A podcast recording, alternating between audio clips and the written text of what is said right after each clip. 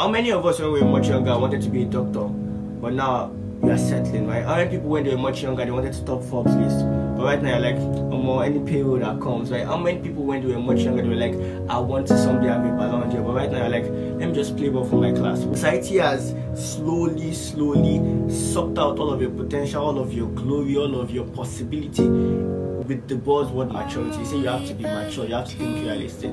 Ross said that beautifully well that the worst advice he has ever heard or he has ever been given is be realistic. So one of the first things I need to understand as you listen to this is do not be realistic. Reality is something that ordinary people throw around to try to fit into a box. And I think that you deserve very much